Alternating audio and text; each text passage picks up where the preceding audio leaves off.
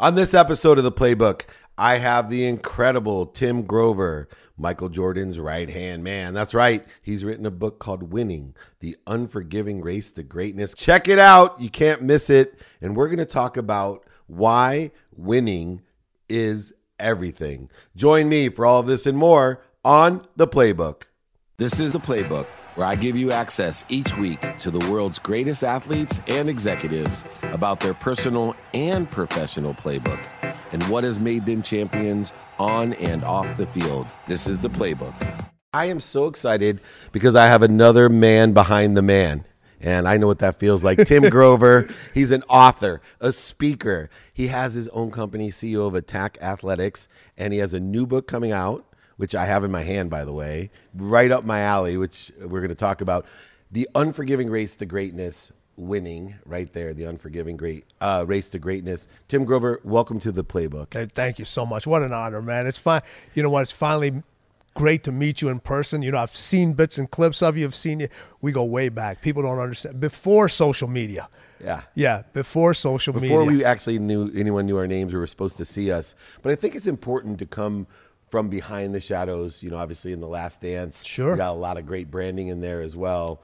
Um, but I'm most interested in greatness because my belief in what and the reason I think you've been so impactful in sports is that there's this saying that I have: enjoy the consistent, everyday, persistent without quit pursuit of your potential yes. and you work so closely with probably the greatest athlete, competitor uh, athlete of all times, Michael Jordan. Yeah. Um, and that's how I distinguish Michael Jordan. They can say what they want talent wise, LeBron James, Kobe, et cetera. But I've never, and I've been around athletics like you, met a better competitor uh, than Michael Jordan. In other words, someone who pursues their own potential to its greatest consistent capacity. What have you learned about that journey that's in this book? And you call it the unforgiving race to greatness about people's own potential. What are the steps to figure out one, what the potential is, and then how do we distinguish ourselves in that pursuit? Well, what I always like to talk about is first, there are no easy steps. Everyone looks for like, you know, five steps to greatness or 10 steps to success. There are no easy steps. Those steps are infinite and they're constantly changing, they're constantly shifting. Just when you get ready to take one step, it's no longer there. Sometimes you got to walk up those steps, sometimes you got to crawl. So they're for to find your true potential, your maximum capabilities, your abilities, and succeed and win at whatever you want, you, it's not easy. It's not easy. Just like climbing steps is not easy. You know, I don't care what kind. You've worked with some of the greatest athletes, so have I. I don't care what kind of shape they're in. They got to run up a flight of steps. It's difficult. So when everybody thinks about these steps, remember those steps are different for each individual. You got to find your own path. You got to understand you're going to miss steps. You got to understand that you may be able to run up those steps. Sometimes you may have to crawl. You may miss a step. And often you got to start all over. But the greatest competitors and the winners, they don't quit. They don't quit. And you've adhered to that to get into the position where you're at. I think a lot of people think that people like you and I just somehow got lucky and somebody picked us out of a crowd and said, "Oh, you know, you should work with these celebrities, athletes, and entertainers, or you should work with the greatest competitor of all times." But it was a lot of work to be able to be qualified and credible to be chosen. But even after you're chosen, you know, a lot of people like Michael Jordan or Warren Moon or Steve Young or Troy Aikman or any of these great people, they have a lot of choices.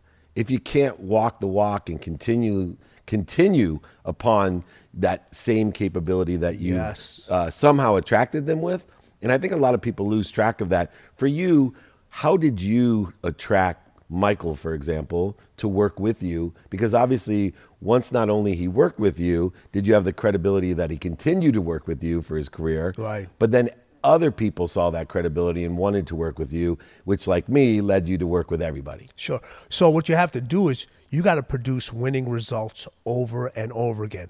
Not for that one individual, but for another individual, another and another. Just because you did it with one person doesn't mean you could not, that same formula is necessarily going to apply to somebody else. So just like winning has no loyalty to you, it has no loyalty to me, it has no loyalty to those individuals. Do you have the ability to win over and over and over again? And do you have the ability to adapt, adjust, and overcome? Because after every win, if you show up the same way, you're not going to get that win again.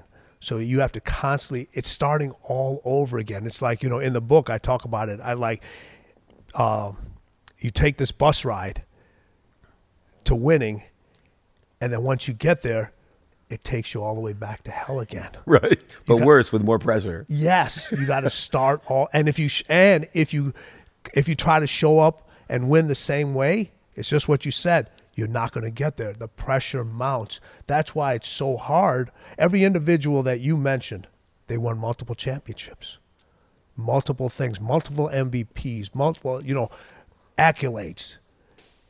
And with each one, it gets a little harder. It gets a little harder, and people are just like, you know what?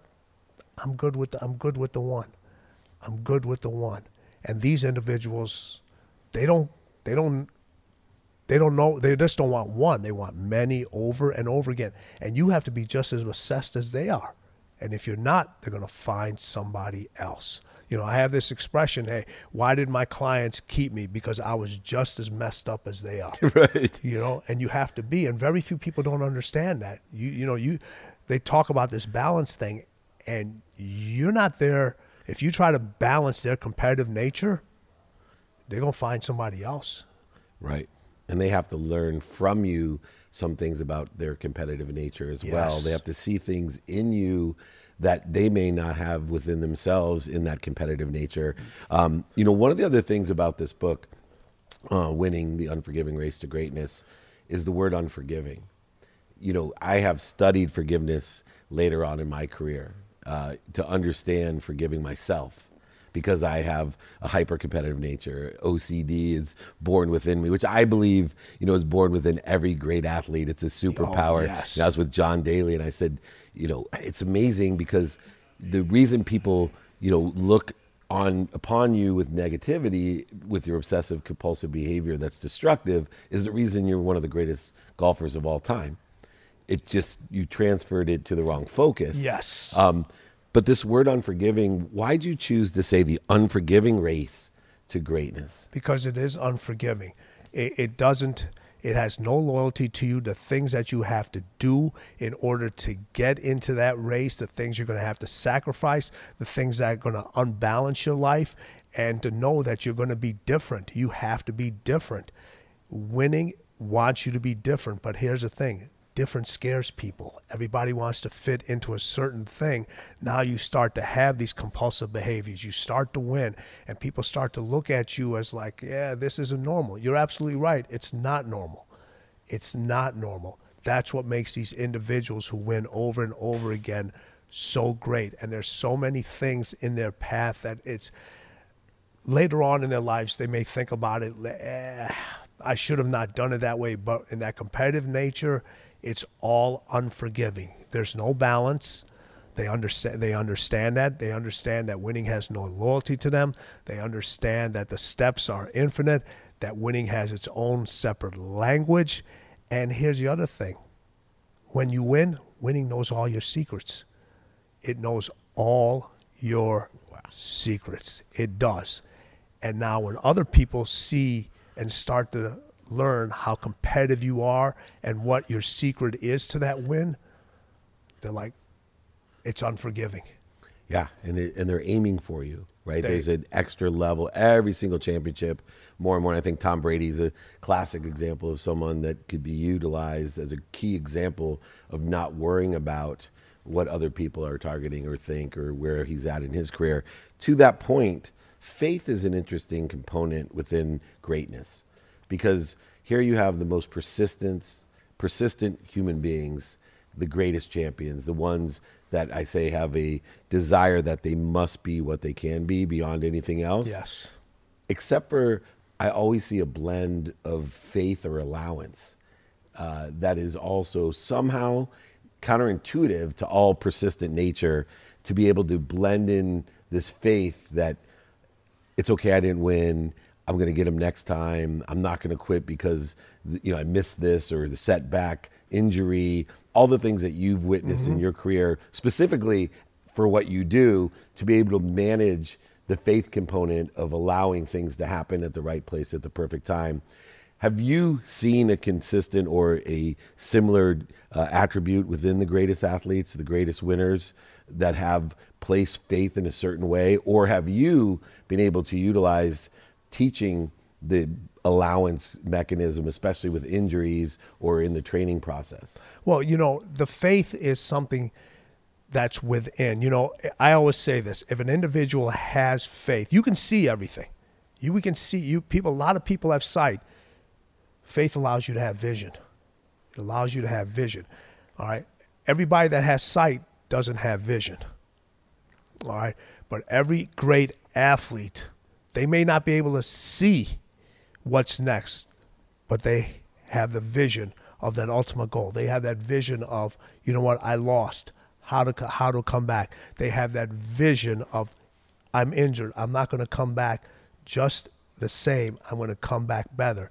That's that internal faith that cannot be touched. It's like how people always say, you know, I have a chip on my shoulder. Well, that faith is that chip inside that only they can touch. Because if you have that chip on your shoulder, somebody can play with it. You have that faith inside, that's your chip to decide how you want to use your faith, your beliefs, not somebody else's. So, Tim, it's interesting because you know I've written four books. They all kind of lead in or somehow have a common thread. Yes. Um, your book, Relentless: From Good to Great to Unstoppable. You talk about closers, coolers, and cleaners. Coolers, closers, and cleaners. Coolers, closers, Closers and, and cleaners. cleaners, yes. And kind of three type or archetypes that are utilized. Can you explain to me what you actually meant by those three, and also how that impacted the new book, Winning? Sure. So I in the book Relentless, uh, we talked about coolers, closers, and cleaners. A cooler is an individual that read stories. Those are the individuals that will buy all your books and they will read them, read them over again. They'll buy the next person's book, this person's book. They'll In case follow. they're listening, I yeah, just want to make sure they see it. they'll follow everybody on social media. They're following this person this week. They're following this person that. So they read everything, but they're confused with all the information. They're totally confused with all the all the inf- all the information. Then you have a closer. A closer loves to tell you the stories. They'll tell you about their success, but when they have their failures, the failures are always somebody else's fault. I ran out of time. It was the umpire's fault. The weather was bad. There's always an ex- there's always some kind of there's always an excuse. A cleaner is an individual that has a chance to change his story. And we all have the ability to change our story. They change their stories constantly. You know, you look at all the athletes, you look at the successful business persons, you look at yourself. How many times you had to change your story? Okay. You wrote your own story. You how many people are going through lives where other people are writing their stories for them? All right. So a cleaner changes his own story often. Often. And then that translates into the new book about winning. So winning is just a con- it's an extended conversation of relentless. So in winning, I don't talk about the concept, uh, uh, three different concepts, but the way to kind of think about it is you have individuals that compete. You know, everybody knows how to compete. Every individual knows how to compete. All right. And for the individuals that compete, they enjoy, they're just, they just want to finish.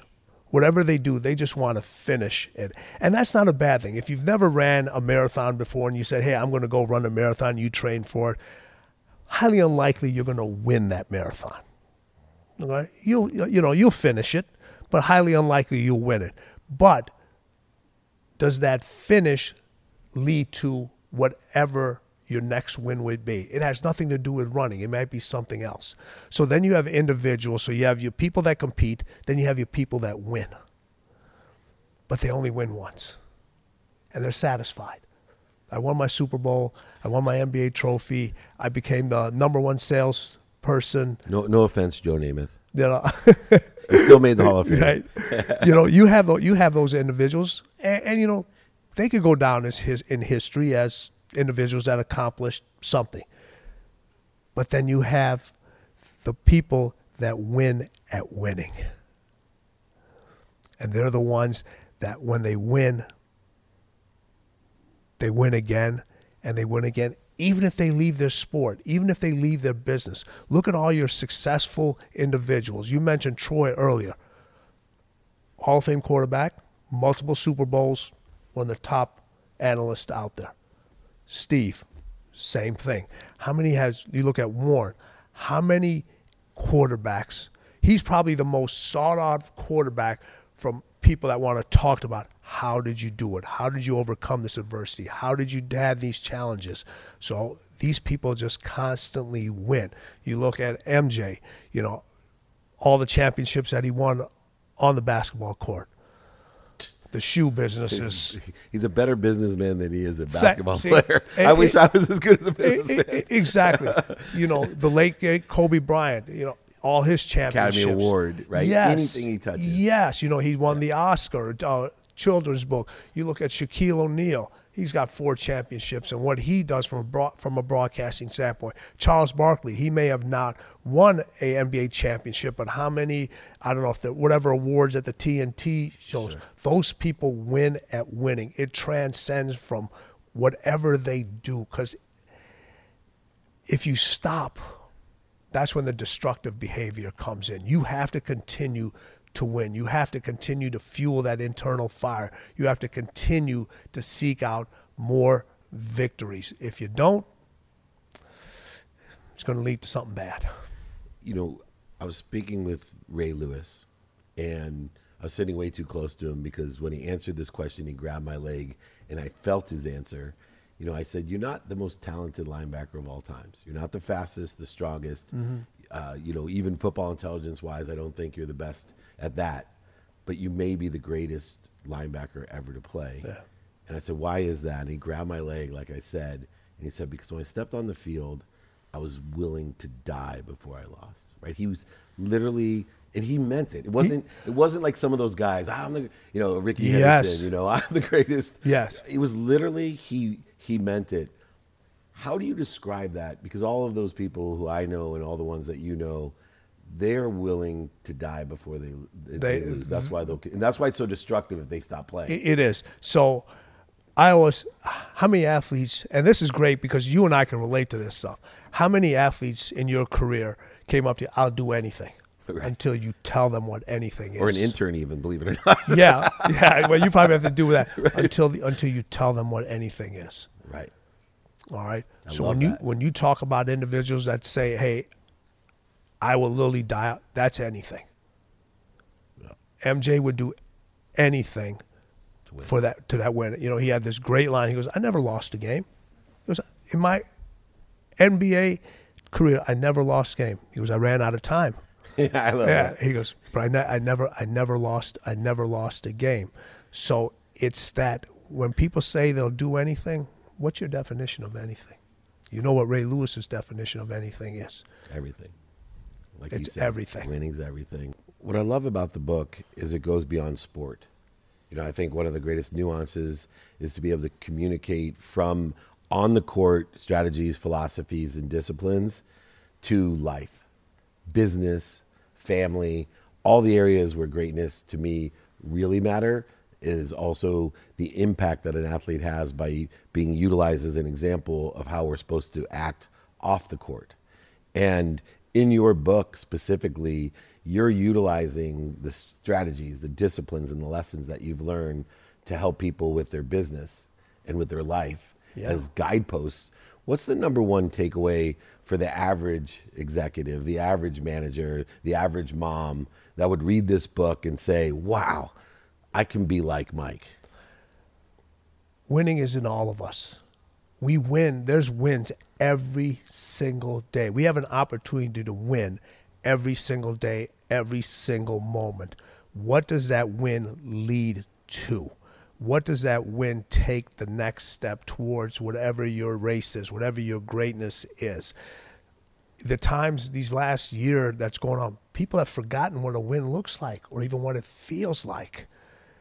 So this is a way to say, hey, listen, you win every single day. You just got to understand what they are and build on them.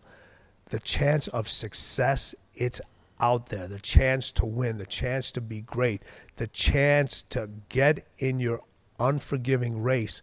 But you have to take that chance. You have to take that belief. You have to take that faith and know this is what I want to do, not what somebody else wants to do. How many individuals do you know that are living somebody else's life instead of living the life they want to live? Winning gives you a chance to live the life that you want to live, that you were put on this planet for. I had um, all my athletes. I always tell them, I said, "Hey, describe winning in one word for me."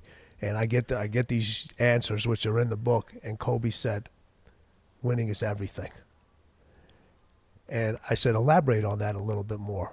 He goes, "How do you feel when you win?" I said, "It's can't describe the feeling. How do you feel when your kids win?" I said, "It's the same. Your family, your friends." He goes, we all have that ability to have that feeling every single day. Every single day. And when you recognize those wins, pause for a moment, enjoy it, and then go for the next win. And you got to start all over again, as you've learned and described in the book. Winning the Unforgiving Race to Greatness, May 18th coming out. Everyone has to get a copy. I always say winners win. I hope my kids are watching this because I always tell them surround yourself with the right people and the right ideas. And I think the greatest blessing of Tim Grover's life as well as mine is we've been able to surround ourselves with the greatest people with the greatest ideas, which has elevated ourselves and allowed us to elevate others as well just like this book will do. The Unforgiving Race to Greatness. Join me with the Winners Win Club here. David Meltzer with Tim Grover, Entrepreneurs, the Playbook.